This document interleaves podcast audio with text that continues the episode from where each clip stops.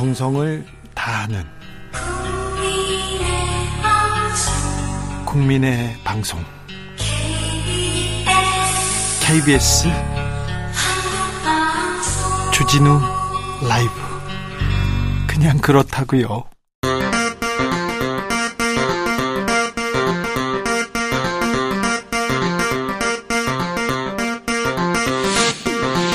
주진우 라이브.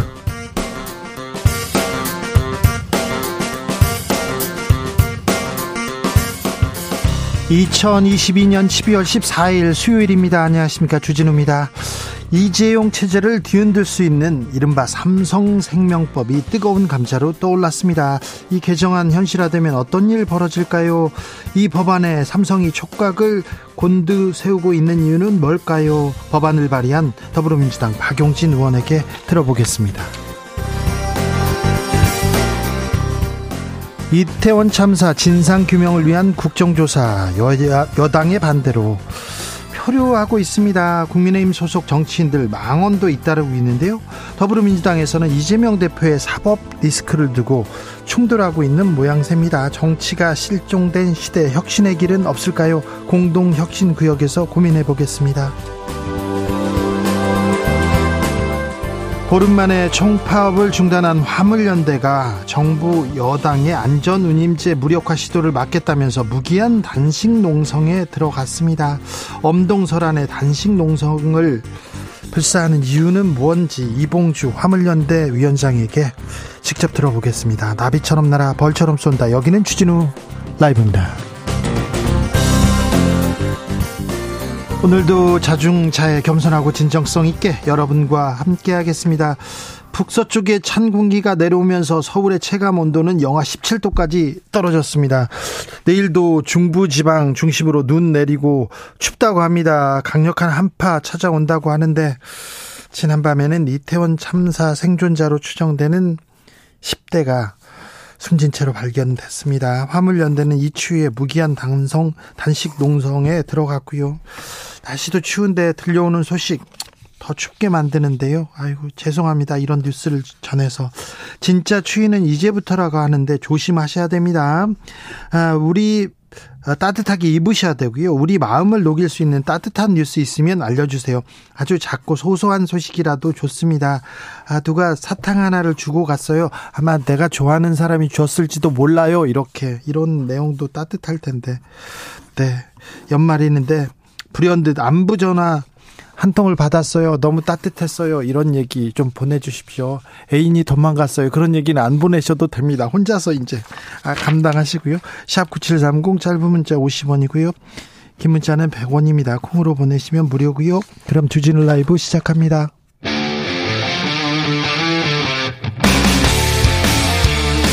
탐사보도 외길 인생 20년. 주 기자가 제일 싫어하는 것은?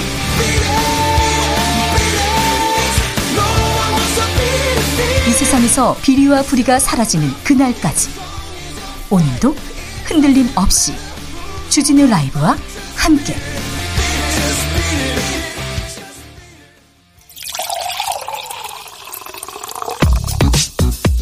진짜 중요한 뉴스만 쭉 뽑아냈습니다. 주스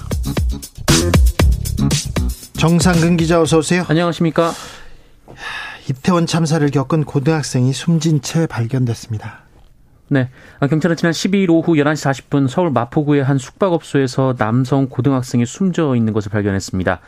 당시 경찰은 고인의 모친으로부터 실종신고를 받고 일대를 수색 중이었는데요.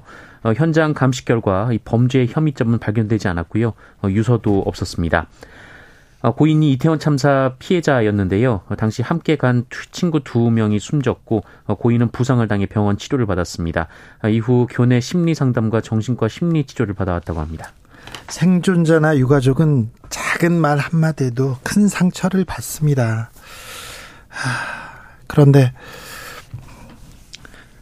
우리 사회가 이분들한테 어떻게 대했는지 좀 생각해봐야 될 것 같습니다. 추모와 지지가 필요한 때입니다. 국회는 국정조사 어떻게 합니까? 안 합니까?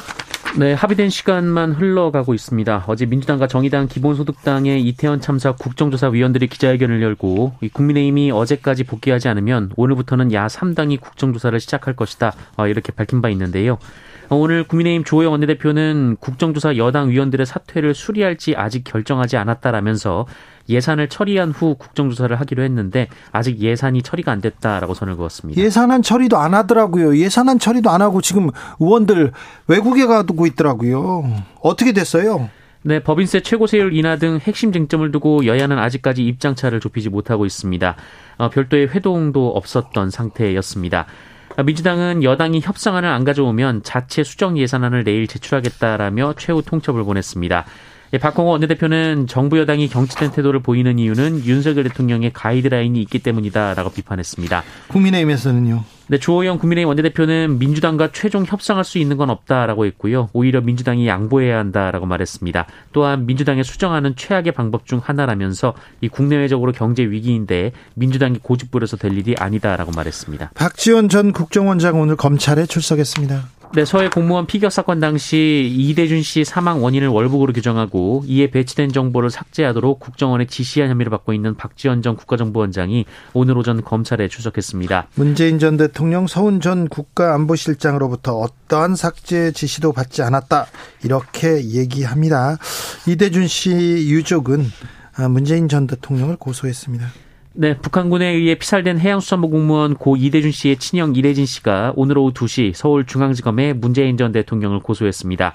직무유기, 허위공문서 작성, 허위사실 유포 등의 혐의입니다. 노동정책, 건강보험까지 윤석열 정부, 문재인 정부의 정권을 비판하고 있습니다. 여기에 대해서 민주당 반박했습니다. 네, 민주당은 윤석열 정부의 이 같은 행보도 정치보복이라고 보고 있는데요. 이재명 대표는 오늘 현장 최고위원회의에서 이 전임 정부의 정책이라고 색깔딱지를 붙여서 무조건 부정만 한다면 국정 성공은 불가능하고 그에 따른 고통은 국민들의 몫이 될 것이다 라고 비판했습니다.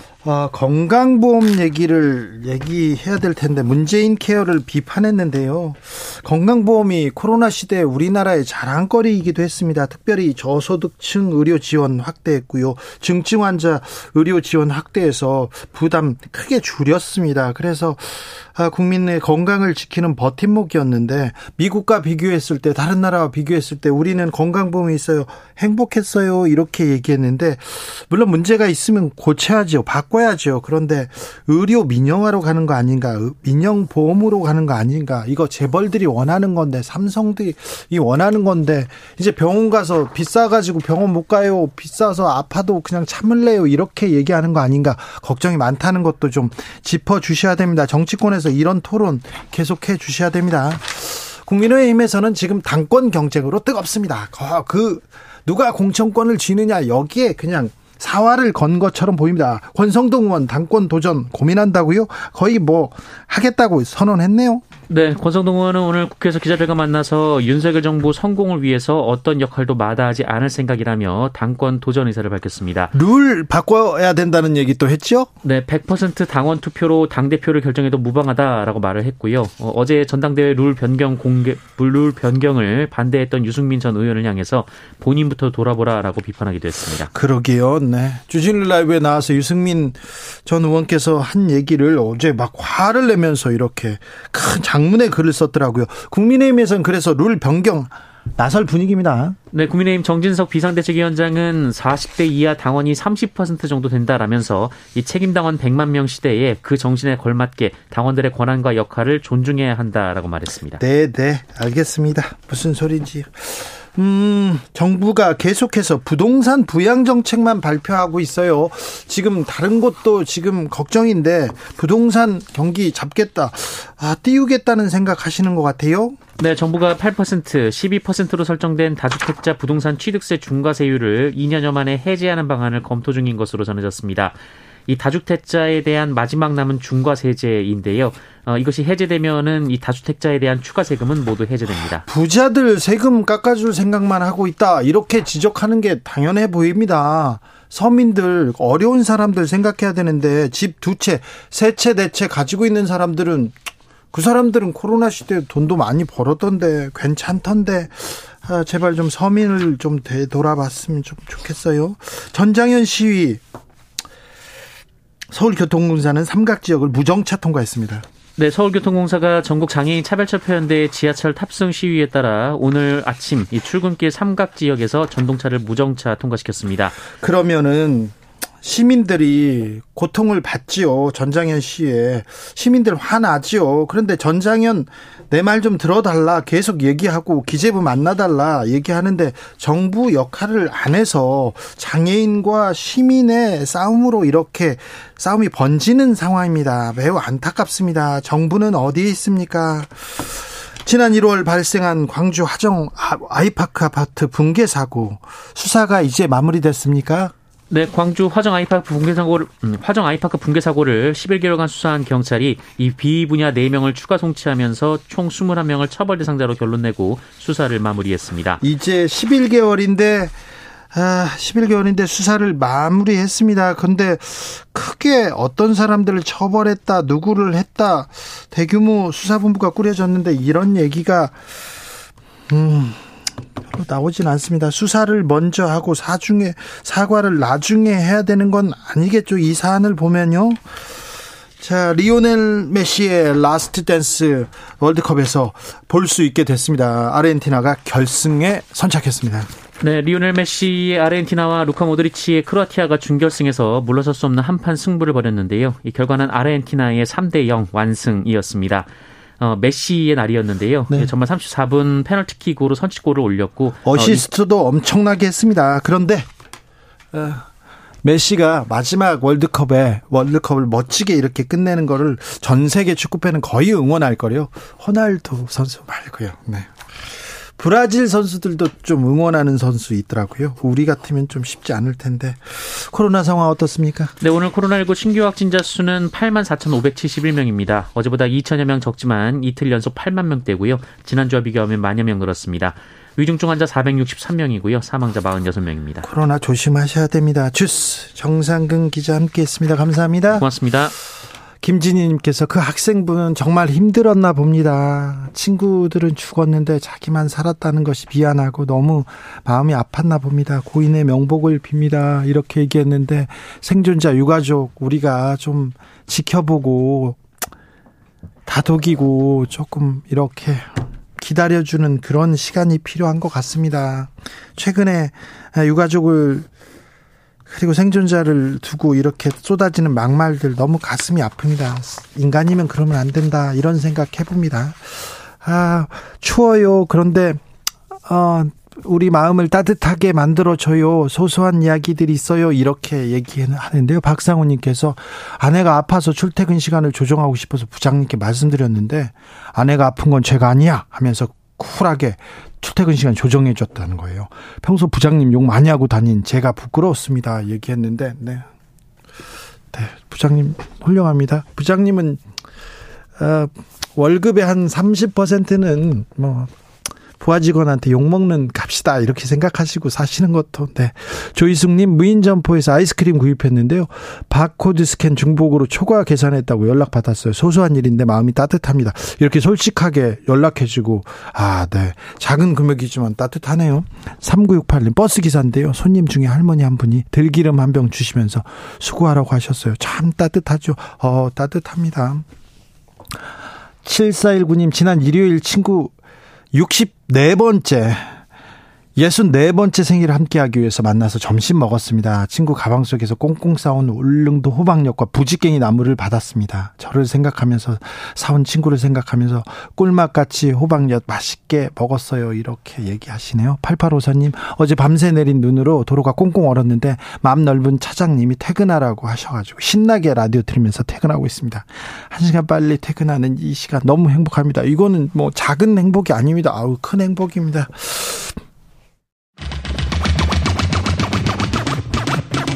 주진우 라이브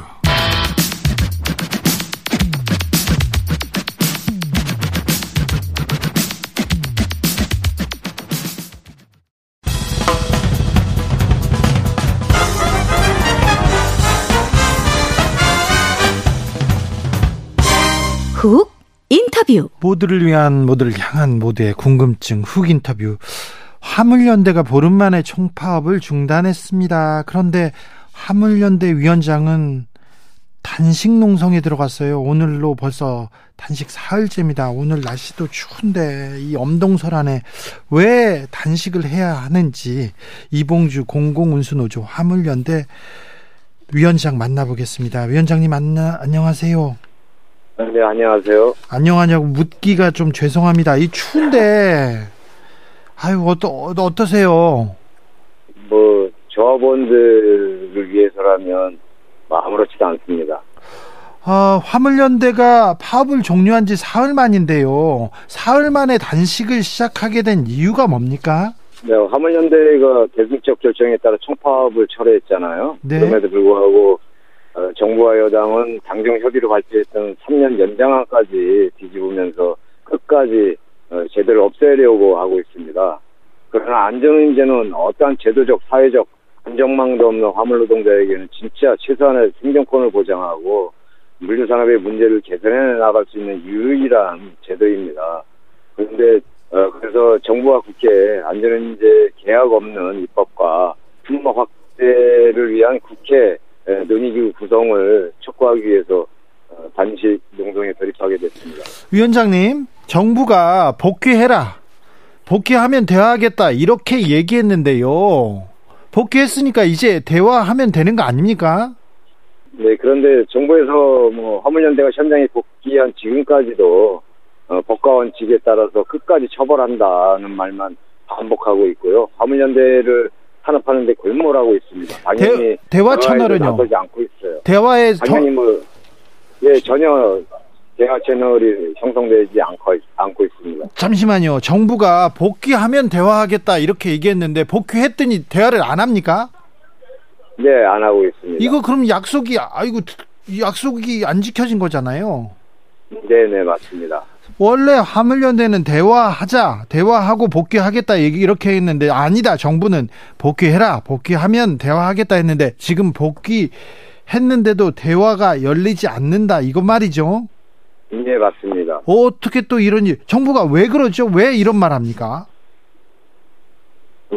일단 화물연대에 대해서 지속적으로 이렇게 탄압을 하면서 저희들하고 대화하지 않고 주도적으로 자기들끼리 사주기업이나 이런 데를 통해서 법률을 바꾸려고 하는 것 같은 생각이 좀 들어갑니다. 네, 위원장님 뭐 좀 물어볼게요. 화물연대 파업이 불법 파업이었습니까? 불법의 소지가 좀 있습니까?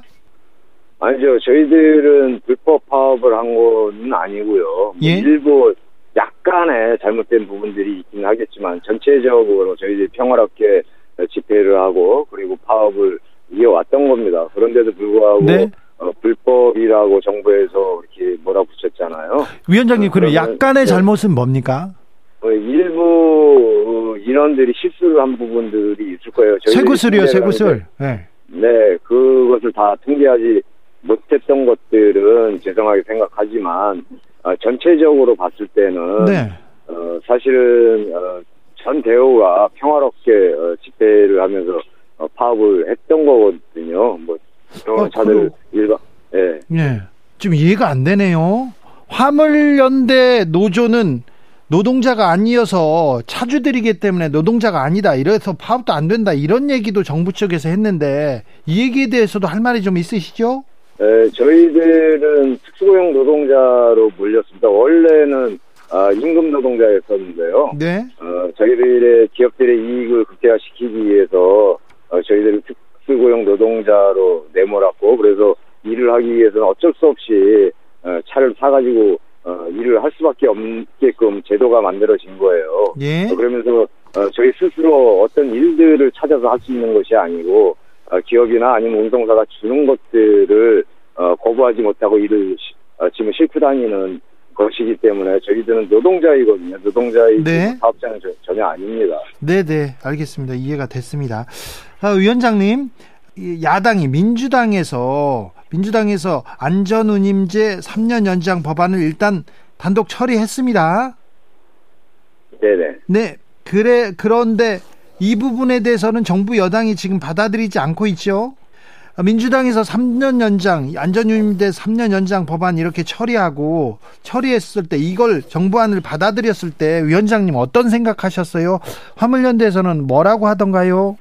안전유임제를 지속한 당은 이미 지난 6월 정부와 화물연대 간 합의를 통해서 약속한 내용이고요. 예. 또 안전유임제 지속은 화물연대 파업이 아니라 제도의 필요성과 효과에 의해서 결정되어야 합니다. 파업을 했기 때문에 제대로 없애겠다고 하는 정부의 발언은 이미 머릿속에 제도의 효과나 취지는 중요하지 않고, 예? 화물연대 파업을 탄압하고 명분을 없애기 위한 그런 수단으로만 생각하고 있는 것을 단적으로 보여주는 겁니다. 네? 화물연대는 총파업까지 가지 않기 위해서 이미 정부와 국회에 수차례 행동을 촉구해왔습니다. 예? 상황이 이렇게까지 진행된 데에는 그동안 손 놓고 책임을 방기한 그 정부 여당의 탓이 크다고 생각하고요. 예? 덮어놓고서 파업을 탓할 것이 아니라 파업을 야기한 정부와 여당의 책임을 분명히 하고 정부와 여당 역시 책임을 져야 될 것입니다. 그러니까 약속이라는 게 있는데 약속을 지금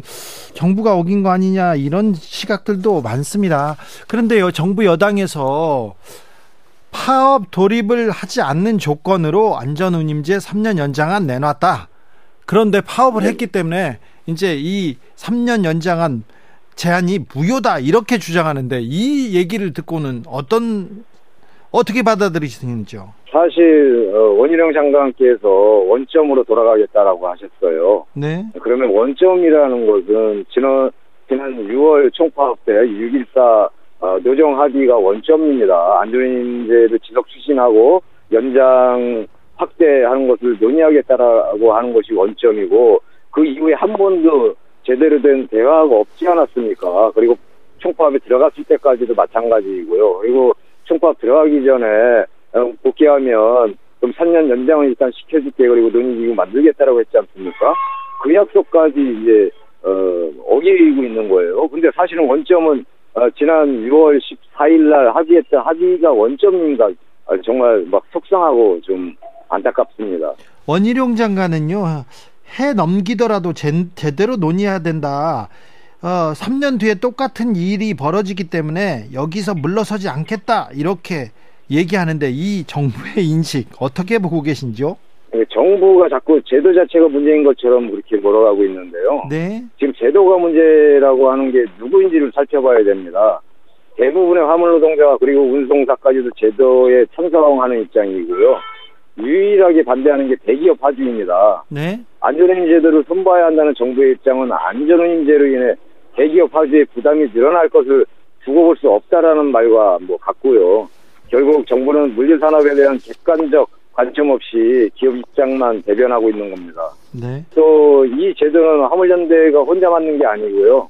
2019년부터 3년간 화주 그리고 운송사, 화물연대, 전문가까지 이 산업의 주체자 전문가들의 논의를 통해 만들어 온 겁니다. 예? 지금까지 이걸 주관해 온 것이 바로 국토부고요. 자신들이 주관해서 해온 일까지 뒤집으면서 이해관계자들의 논의 합의를 통해 함께 만들어 온 제도를 무시하고 그리고 일방적인 주장만 반복하고 있는 게 바로 국토부입니다. 아, 지금 국토부가 하고, 그러니까 화물연대, 화주, 운송사가 모여서 얘기를 해왔었군요, 지금까지.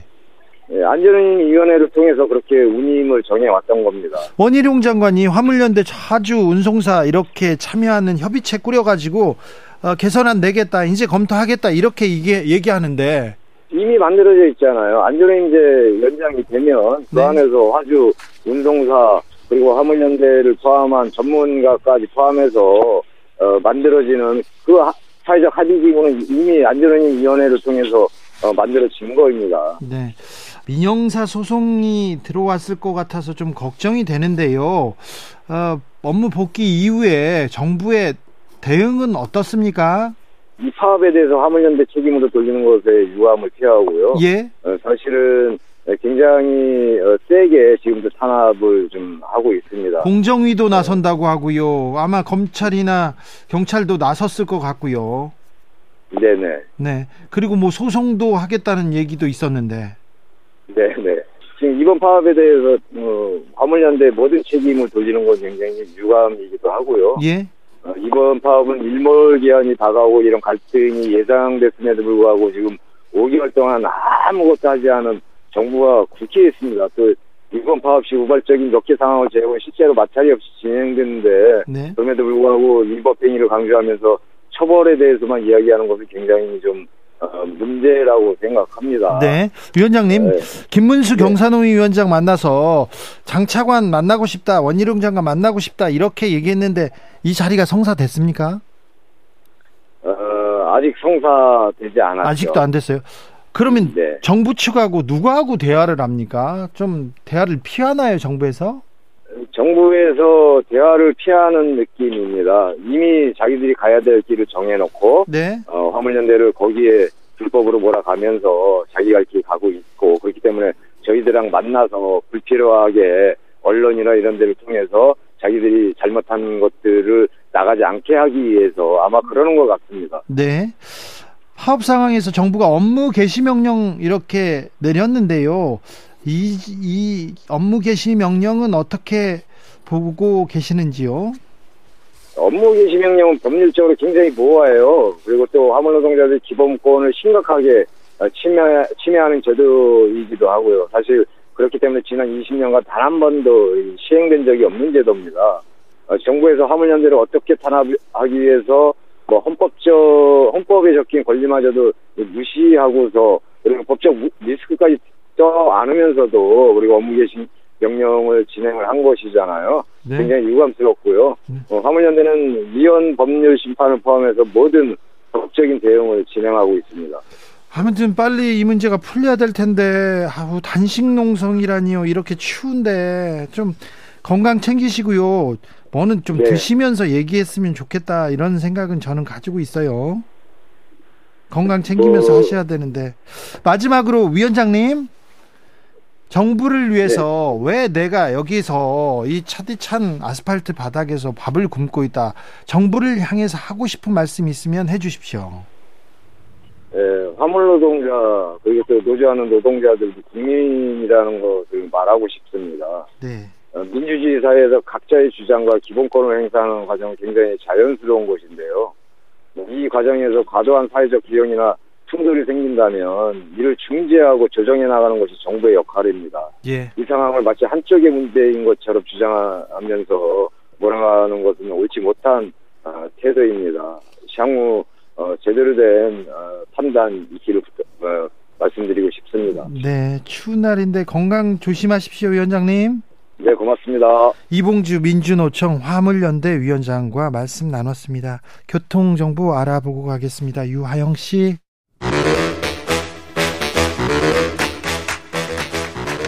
이것이 혁신이다. 여야를 내려놓고 관습을 떼버리고 혁신을 외쳐봅시다. 다시 만난 정치 공동혁신구역. 수요일 주진우 라이브는 정쟁 비무장지대로 변신합니다. 주진우 라이브가 지정했습니다. 여야 혁신위원장 세 분 모셨습니다. 천하람 국민의힘 혁신위원. 네, 전남 순천의 천하람입니다. 신현영 더불어민주당 의원. 안녕하세요, 신현영입니다. 용혜인 기본소득당 의원. 네, 기본소득당 용혜인입니다. 네. 본론 들어가기 전에 이것부터 여쭤볼게요. TBS 문제 어떻게 보고 계세요? 천하람 변호사? 아, 네. 뭐 저도 사실 TBS 꽤 자주 출연하는데요. 근데 저는 TBS 교통방송인데 사실 저도 출연하면서도 교통방송에 왜 이렇게 정치방송이 많나 뭐 그런 생각하긴 했었어요. 그리고 이제 오세훈 시장도 잘 얘기했듯이 세금을 들여가지고 이게 교통방송을 운영해야 되는 시대인가라는 근본적인 질문이 저희도 있고요. 차라리 이걸 가지고 뭐 시민들의 평생 교육이라든지 뭐 이런 쪽으로 좀 피봇하는 거 저는 뭐 좋다고 생각합니다. 아, 이게 다 그런 내용에서 거기에서 시작된 게 아니지 않습니까? 뉴스 공장에서 시작된 거 아니에요. 그거 싫어서. 그러니까 뭐 예를 들면 저희가 정말 뉴스 공장이 싫으면 뭐 오늘 2부에 출연하는 예를 들면 뭐 김병민의 뉴스 슈술술 이런 걸로 뭐 바꿀 수도 있는 거 아니겠습니까? 네. 네. 근데 그런 문제가 아니라 예를 들면 저희가 뭐 TBS를 활용하겠다 이런 게 아니라 좀 근본적인 변화가 필요하다 이런 거죠. 네, 저 여기 처음 출연하는 거라 정쟁하면 안 되는 거예요? 아니, 괜찮습니다. 네. 괜찮아요. 말은 그런데 맨날 해요. 아, 네. 장영대 의원님이랑 엄청 싸우세요. 신현영 의원은 됩니다. 절대 안 되는데요. 의원님은 돼요. 예. 네. 뭐 지금 언론이 사실 정권이 바뀌고 나서 이렇게 요동치는 모습이 바람직하다고 생각하는 사람 아무도 없을 겁니다. 뭐 저희 당에서도 언론 자유 특위가 있을 정도로 지금 윤석열 정권, 윤석열 후보 때는 언론의 자유를 엄청 강조하셨거든요. 그리고 여전히 민주주의와 자유국가에 대해서 강조를 하시는데 언론에 대해서만 상당히 다른 모습을 보이고 계시고, 그러면서 윤석열 정권이 MBC 사태 그리고 뭐 YTN, TBS 모두 가이드라인을 주기 때문에 지금 언론에서 스스로 자기 검열까지 하게 되는 상황을 초래한 거라고 보기 때문에 저로서는 정말 문제가 크다라고 생각합니다. 네, 사실 저도 이제 TBS에서 그 방송, 그러니까 라디오 말고 TV 방송에서 이제 출연을 하다가 오세훈 시장이 서울시장으로 당선된 이후에 이제 프로그램이 아예 사라져버려가지고. 아, 저도 그 프로 했었어요. 네. 네. 근데 이 마치 이제 독립적 경영이 취지라고 하는데, 사실 국민의힘 정치인들의 발언을 보면 왜 TBS 방송 지원 끊으려고 하는지 삼척봉자도 다 알지 않습니까? 이 선거 전부터 사실은 국민의힘에 우호적이지 않다는 이유로 계속해서 비판을 했었고, 특히나 이제 최근에는 이제 바이든 날리면 이제 이슈 이후에 더욱더 사실 윤석열 대통령과 윤석열 정부가 이 언론에 대한 압박을 수위를 높이고 있다라고 보여집니다. 그래서 저는 사실 이런 문제들에 대해서 언론 탄압이다라는 비판에 대통령실이나 국민의힘에서 제대로 답변을 하지 못하고 있다라고 생각하고요. 사실 이제 윤석열 대통령이 자유를 굉장히 강조하시고 또 자유민주주의를 굉장히 강조하시는데, 이 자유의 핵심, 자유민주주의의 핵심 중에 하나가 바로 언론의 자유입니다. 그 부분을 좀 생각해 보셨으면 좋겠습니다. 네. 저는 TBS에서 순수 음악 방송을 진행하는 DJ이기 때문에 제가 말씀을 좀 드리기가 좀 그런데, 내년 1월 1일부터 구성원들이 월급을 받을 수 있을까, 그렇게 되게 좀 불안해하고 있습니다. 아, 프로그램이 싫다고 해서 구성원의 자리까지 이렇게까지, 생계까지 이렇게 위협받아야 되나, 이런 생각을 좀 하는데 좀 우려하고 있습니다.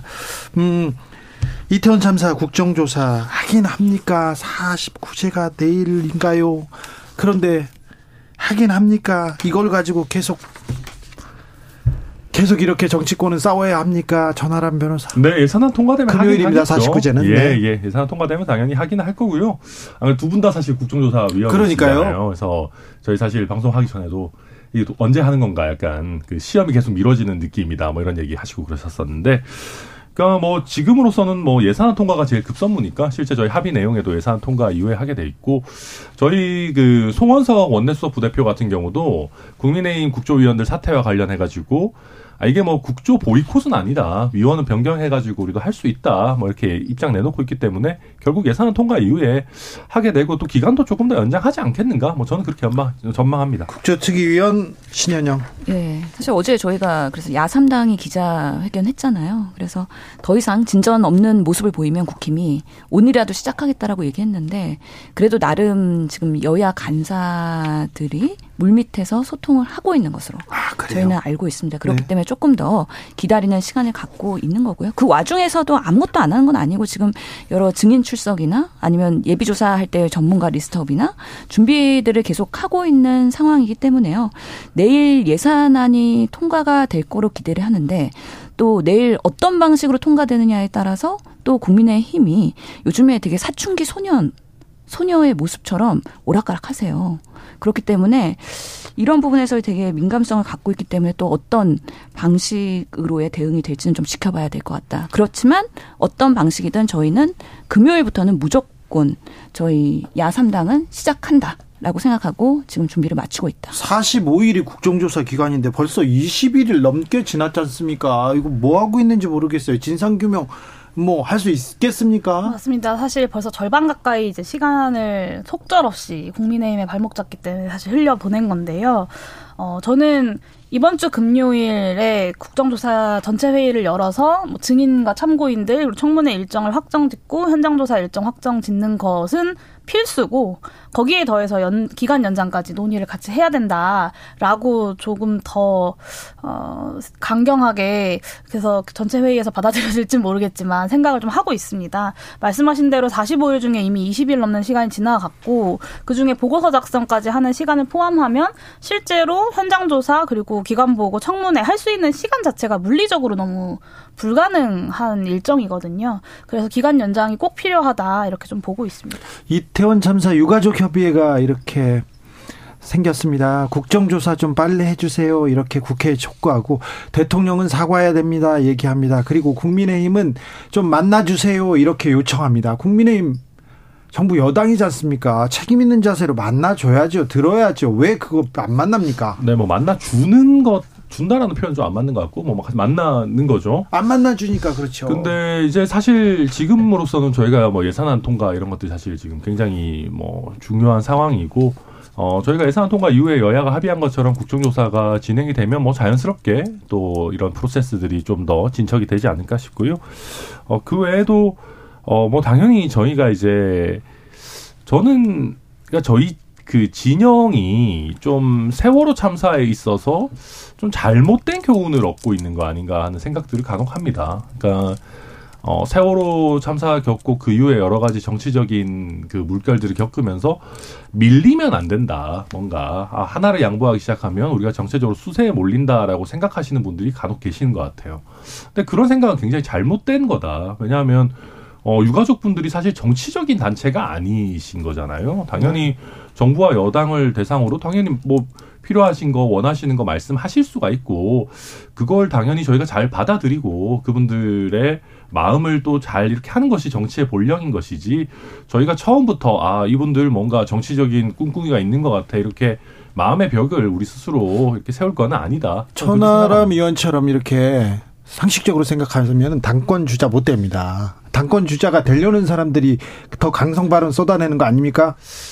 글쎄요. 뭐 꼭 그렇진 않겠죠. 근데 이제 아무래도 그 당대표 선거 처리되면은 좀 강경 발언이 좀 많이 나오는 것 같아요. 그렇죠. 네, 당원들 투표 비율도 가뜩이나 더 올라간다고 하고 그러다 보니까 근데 그와 관계없이 저는 우리 이태원 참사 유가족들에 대해서는 정말 인간적인 그런 부분이다. 특히 최근에 이제 무슨 창원시의원 하나가 무슨 말도 안 되는 얘기 해가지고 유가족분들의 마음을 또 후벼파고 저희 당의 어찌 보면 수준을 굉장히 떨어뜨리고 있는데 저희 윤리위가 이상한 거에다가 허심 쓰고 이런 거 하지 말고 이런 사람부터 빨리빨리 좀 정리하고 그렇게 해야 되지 않나 그렇게 생각합니다. 그럼에도 불구하고 지금 국민의힘은 계속 윤심을 파악하고 있고 윤심에 따르려고 하고 있고 윤심에게 알아서 기는 모습들이 여러 정황들이 계속 보이는 거예요.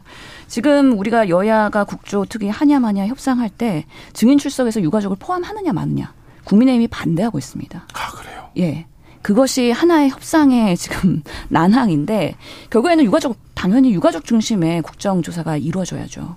그렇기 때문에 우리가 세월호 때든 지금 이런 이태원 참사든 여러 가지 사회적 재난에서는요. 피해자 중심주의로 피해자들에게 원하는 방식으로의 여러 국회가 일을 해야 된다라는 거는 변함이 없고요. 그러면서 유가족들 국민의힘한테 질타하고 있긴 하지만 정부 여당을 비판하지만 사실은 그 어느 당보다도 기대하는 바는 정부 여당에 훨씬 큽니다. 그렇기 때문에 국힘의 전향적인 자세 매우 필요할 것 같고요. 빨리 만나셔서 이런 불신들을 해소하는 게 국정조사 시작하는 데 있어서 매우 중요할 것 같다는 생각합니다. 용혜인 의원님. 네. 예산안 통과되면 국정조사도 이렇게 속도를 낼까요? 예산안 통과가 일단 될지 잘 모르겠습니다. 근데 예산안에서 가장 또 쟁점이 법인세 인하입니까? 네, 맞습니다. 법인세 사실은 저는 법인세뿐만 아니라 예산 부수 법안들 전반적으로 문제가 많다고 생각하는데요. 현재까지 사실 좀 우려스러운데 민주당이랑 국민의힘이랑 이렇게 좀 다른 부분들은 많이 협의가 진전이 된 게 아닌가 싶고 법인세 정도가 좀 쟁점으로 남아 있는 것으로 보입니다. 국민의힘은 지금 전당대회에 특별히 룰을 가지고 굉장히 좀 여러 주장이 나오고 있는 것 같아요. 가장 관심사가 거기에 있는 것 같습니다. 그래서 이게 좀 웃긴 게 원래 저희가 이제 당원 70에 민심 30으로 하고 있었거든요. 예. 근데 이제는 무슨 그 당원을 100%로 하냐 90%를 하냐 가지고 이제 논쟁을 하는 모양새인 것 같더라고요. 오늘만 해도 뭐 유력 정치인들이 당원 100% 얘기가 두세 명한테 나왔어요. 네, 그러니까 끝장 토론하자 이러는데 뭐 민심을 유지하거나 늘리거나 이런 얘기는 전혀 없고 당심을 늘리는 거는 이미 기정사실화하고 이제 얼마나 늘릴 거냐 가지고 약간 얘기하는 것 같은데 뭐 잘 모르겠습니다. 뭐 제가 사실 그 이준석 대표가 그 선출됐던 전당대회 때 뭐 전당대회 무슨 위원이었거든요. 제가 뭐 당의 온갖 위원들은 뭐 굉장히 많이 합니다. 많이 의원이 못 돼가지고 그렇지. 네. 근데 아무튼 그때도 뭐 당원 비율 더 높여야 된다는 얘기 굉장히 많았어요. 네. 네, 그런 얘기들이 좀 튀어나오고 또 이게 뭐 특히 또 이제 비윤 후보에 대한 뭐 견제 심리 이런 것도 굉장히 강하게 뭐 좀 표출되고 그런 거 아닌가 싶습니다. 어떻게 보고 계세요? 그러니까 지금 당심과 민심이 항상 얘기가 되는데 지금 국민의힘이나 보수 쪽에서의 당심은 윤심이랑 매우 비슷하거든요. 근데 윤심이 또 국민과 반대로 가는 판단을 상당히 많이 하세요. 위험한 상황이라고 보고요. 전당대회를 앞두고서는 오히려 이 국조나 이런 이태원 참사에 대해서 막말들이 쏟아지고 있는 거 아닙니까? 네. 정말 이런 구구의 성향에 가신 분들이 극세하게 되면 국민의힘은 도로 아비타불 예전에 구태의 모습으로 다시 돌아갈 것 같아서 저희도 우려스러운 마음입니다. 윤핵관 권성동 의원 윤정부 성공을 위해서 어떤 역할도 마다하지 않겠다. 사실상의 당권 도전 선언했습니다. 100% 당원 투표 무방하다. 사실상 100% 당원 투표해야 된다. 이렇게 얘기하고 있습니다. 그런데요. 윤석열 대통령 계속해서 노동시장 관련돼서 그다음에 건강보험 관련해서 얘기를 이렇게 쏟아냈습니다. 그런데 반문 정책이다. 문재인 케어 폐기한다. 이런 얘기가 나오는데요. 문재인 케어 폐기 공식화. 의사 출신 신현영 의원 어떻게 보고 계십니까? 전면 폐기하기 어렵습니다. 이거는 우리가 건강 그 보험의 고장률을 강화하는 거는요. 단순히 문재인 대통령 때만 시행했던 게 아니고 우리나라 보건의료 정책에 가야 될 방향입니다. 그리고 우리나라의 뭐 보건 건강보험 이거 자랑 아니었습니까? 그렇습니다. 그래서 박근혜 대통령 때도 중증 4대 보장성 강화하겠다고 선언하셨고 문재인 케어 때는 그것을 더 확대한 것이고 그렇기 때문에 보장률을 앞으로 더 늘게 해서 정말 아팠을 때 내가 가정이 망하고 삶이 파탄나지 않도록 하는 우리 보건의료 정책은 계속 가야 된다. 그런 면에서의 방향성은 그대로인데 또 일부의 그런 MRI나 초음파의 과잉 사용을 가지고선 트집을 잡으면서 마치 이 전체를 부정하는 것 같은 메시지가 나온단 말이죠. 그건 고치면 되고 고쳐야죠. 예, 전 정권을 부정하는 게 아니라 전 정권에서 부족한 것은 보완을 하고 개선을 해서 더 나은 어떻게 보면 우리 보건복지 위해서도요. 그럼 윤석열 케어를 만드십시오. 더 나은 넥스트를 가지고 그런 모습으로의 메시지가 정말 국민들에게 수용성이 있고 실력 있는 정부라는 모습을 보일 거기 때문에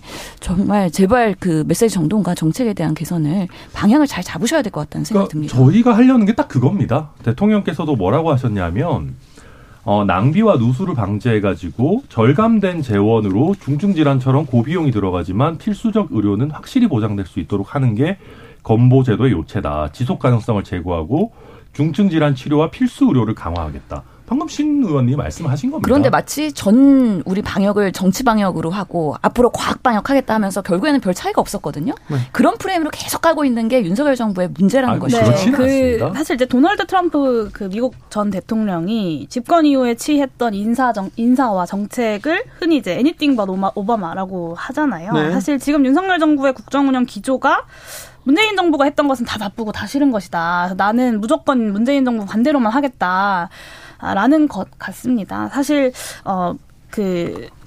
아직 갈 길이 굉장히 멀어요. 신현영 의원님 말씀하신 것처럼 물론 이제 문재인 정부에서도 법정으로 정해진 이제 정부 재정 지원이 문재인 정부에서도 좀 제대로 지켜지지 않았던 것 이런 문제가 있습니다만 방향성을 가지고 충분히 우리가 논의해 나가야 하는 것이지 이런 식으로 문재인 대통령이 했던 것은 다 나빠라는 식으로 뒤집을 건 아니라고 보고요. 사실 문재인 케어 폐기만 그런 게 아닙니다. 그러니까 주 52시간 노동, 부동산 투기 억제를 위한 보유세 강화, 소득세, 법인세 강화를 통한 재분배 강화 이런 문재인 정부에서 그나마 유의미하게 좀 진일보했던 사회경제 정책들이 전부 폐기되고 있고 이거는 사실 그냥 폐기 정도가 아니라 사실 역사의 시계를 뒤로 되돌리는 거 아니냐라는 생각까지 듭니다. 네, 역사의 시계까지 갈 건 아닌 것 같고요. 그러니까 정권이 바뀌면 당연히 그 철학이나 관점이 바뀌기 때문에 어느 정도는 바뀔 수밖에 없죠. 문재인 정부에서 했던 게 다 너무 마음에 들고 계속 해라라고 했으면 국민들께서 뭐 정권 교체를 하셨겠습니까? 정권 연장을 하셨겠죠. 그리고 법인세나 이런 부분도요. 그러니까 뭐 건강보험 저희 좀 강약 조절할 거다라는 말씀드렸고 법인세 같은 경우도 그런 겁니다. 그러니까 이게 지금 우리나라의 투자 매력도가 점점 떨어지고 있거든요. 많이 아시겠지만 뭐 우리나라 기업들이 미국이랑 정상회담 할 때마다 자꾸 미국에 공장 지어주고 뭐 하고 난리 나지 않습니까? 그렇죠. 근데 그 사람들이 한국 시장이 투자하기 좋고 여기서 공장 만들어서 고용하기 좋으면 왜 그렇겠습니까? 다 주판을 두드리는 사람들인데. 그러니까 지금 민주당 출신의 김진표 의장께서도 아니 법인세가 대만은 20%고 싱가포르는 17%인데 우리만 27.5%면 이거 좀 너무 높다.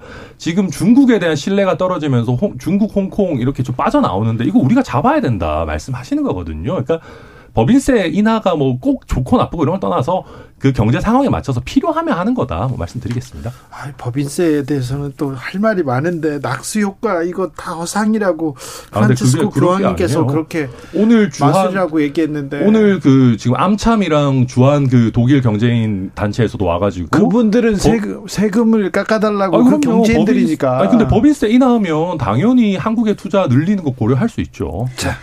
여기까지 하겠습니다. 아, 끝났나요? 네, 아니, 말씀하세요. 아니, 그래서 약자 복지를 주장했던 윤석열 대통령이 뭐 법인세 인하 하실 수 있을 때 하면 되는데 그게 우선순위는 아니라는 거죠. 저도 지금 이런 상고 시대에 얼마나 어렵습니까? 우선은 약자 복지부터 더 신경 쓰시라. 그리고 또 문제는 그 전 세계적인 흐름을 좀 못 읽고 있다라는 문제 의식이에요. 사실 이제 미국도 이제 IRA 그 인플레이션 감축법에서 이 기업의 세부담을 높이는 정책들을 좀 가져가고 있고 전반적으로 보험 무역에 대한 기조가 강화되는 상황 속에서 사실 법인세 낮춘다고 과연 해외 기업들이 한국에 들어올까에 대해서도 좀 살펴보셔야 될 것 같고 그리고 법인세율 낮추면 투자가 는다는 것은 경험적으로 전혀 근거가 없는 이야기다라는 것은 이미 많은 연구자들이 네. 말한 내용입니다. 네. 근데 코로나 지나면서 부자들은 더 부자가 되고 가난한 사람은 가난해지는데 생각해보세요. 부동산세하고 법인세하고 이거 다 부자들 있는 사람들 먼저 생각한다 이런 생각은 들어요. 그런데 그렇지 않습니다. 사실 종부세 같은 경우도 민주당에서도 뭐 사실 많이 낮추는 걸 동의했지만 그러니까 민주당도 마찬가지라니까. 근데 법인세 같은 경우는 이게 부자냐 아니냐의 문제가 아니에요. 그러니까 법인의 어떤 생산성이라든지 이윤이 늘어나면 여러 우리 소수 개미 주주들도 다 같이 뭐 플러스가 되는 거고요. 결국 일자리가 늘어나는 게 최고의 복지다. 저는 뭐 그렇게 봅니다. 자, 여기까지 하고요. MB 사면, 김경수 사면 논의 어떻게 보고 계십니까? 자, 용혜인한테 물어보겠습니다. 네, 저는 이 사면권 자체를 대통령의 사면권 자체를 없애야 한다고 생각합니다. 사실 사법적 원칙에 따라서 형이 확정된 부분에 대해서 대통령이 이렇게 뭐 사실 자기 입맛에 따라서 사면 복권을 할 수 있다. 그리고 이걸 가지고 어떤 정치적 거래가 이루어진다. 이것을 사실 좀 납득하기가 어렵고요. 근데 사실 이번에 이명박 사면은 그 박근혜, 이재용 두 사람에 대한 사면이 있었을 때 이미 예견된 일이었다라는 생각이 좀 듭니다. 예. 제가 사면법에 대한 그 개정안 발의도 좀 추진하고 했었는데 다른 의원님들이 크게 동의해주지 않으셔가지고 아직까지 발의는 못한 상황입니다. 아, 네. 뭐 이명박 대통령 사면 하겠죠 이번에. 지난번에는 이제 워낙 집권 초기에 너무 빠르게 지지율이 빠지고 있는 뭐 약간 패닉 상황이라 못했던 것 같고 이번에는 아마 할 것 같고요. 저도 뭐 별로 사면권 뭐 좋다고 생각하지는 않습니다만은 이명박 전 대통령 사면 같은 경우는 이제 대통령께서 경선할 때부터 약속했던 거기 때문에 이왕 할 거면 그냥 빨리 하고 치우는 게 낫다 저는 그렇게 생각하고요. 김경수 지사 같은 경우에는 여권 지지층에서 안 그래도 약간 반감이 있었는데 또 본인이 먼저 가석방 거부하겠다, 뭐 복권 없는 사면 거부하겠다 그런 거 메시지 내놓으면서 지금 아마 안 하게 될 가능성이 높아지지 않았나. 떡줄 사람 생각도 안 하는데 뭐 사면 맡겨놨냐 뭐 이런 식의 지금 분위기가 좀 많은 것 같아요. 그래서 아마 안 할 것 같습니다. 네, 그래서 뭐 본인이 원하지 않고 들러리 쓰지 않겠다는 거기 때문에요. 이 부분에 있어서는 명확하게 뭐 대통령께서 판단하실 거라고 생각을 하고요. 항상 사면은 조심스럽습니다. 대통령이 결정하는 거기 때문에 저희가 이래라 저래라 하는 거는 사실 조심스러운 부분이긴 한데 여당 측에서 또 뭐 양심수 코스프레 한다라고 비판하는 것조차도 정말 구태한 모습이다라는 생각이 들고요. 결국에는 김경수 지사도 본인의 소신을 표명한 거기 때문에 그대로 받아들이시면 될 것 같다는 생각 듭니다. 네. 네, 뭐 실제로 민주주의 큰 위협이 되는 그런 뭐 범죄 행위였으니까 제가 네. 말씀드린 겁니다. 네. 권력을 가지고 사리사욕을 챙기는 사람들은 법의 엄정함을 보여줘야 된다. 윤석열 검사가 하던 얘기인데 지금은 좀 입장이 바뀐 것 같습니다. 대통령실에서 김경수 전 지사를 겨냥해서 정한 것도 없는데 혼자 사면 거부하나 이렇게 얘기를 했다는데 지켜보시죠. 어떻게 되는지. 이명박 대통령의 경우 벌금을 다 납부하지 않았습니다. 추징금은 납부했습니다. 추징금은 사면 복권이 되더라도 추징금은 그대로 남게 됩니다. 그래서 추징금만 냈고요. 벌금은 4해 줍니다. 그래서 130여억 원 중에 48억만 납부하고 나머지는 돈이 없어요. 낼 돈이 없어요. 그런데 이미 검찰에서 다 쓰는 누구 거죠 하면서 재산을 수조 원가량 추정됩니다만 수조 원을 찾아드렸는데 돈이 없다고 얘기합니다. 아무튼 벌금 내지 않고 사면이 될 가능성이 많습니다.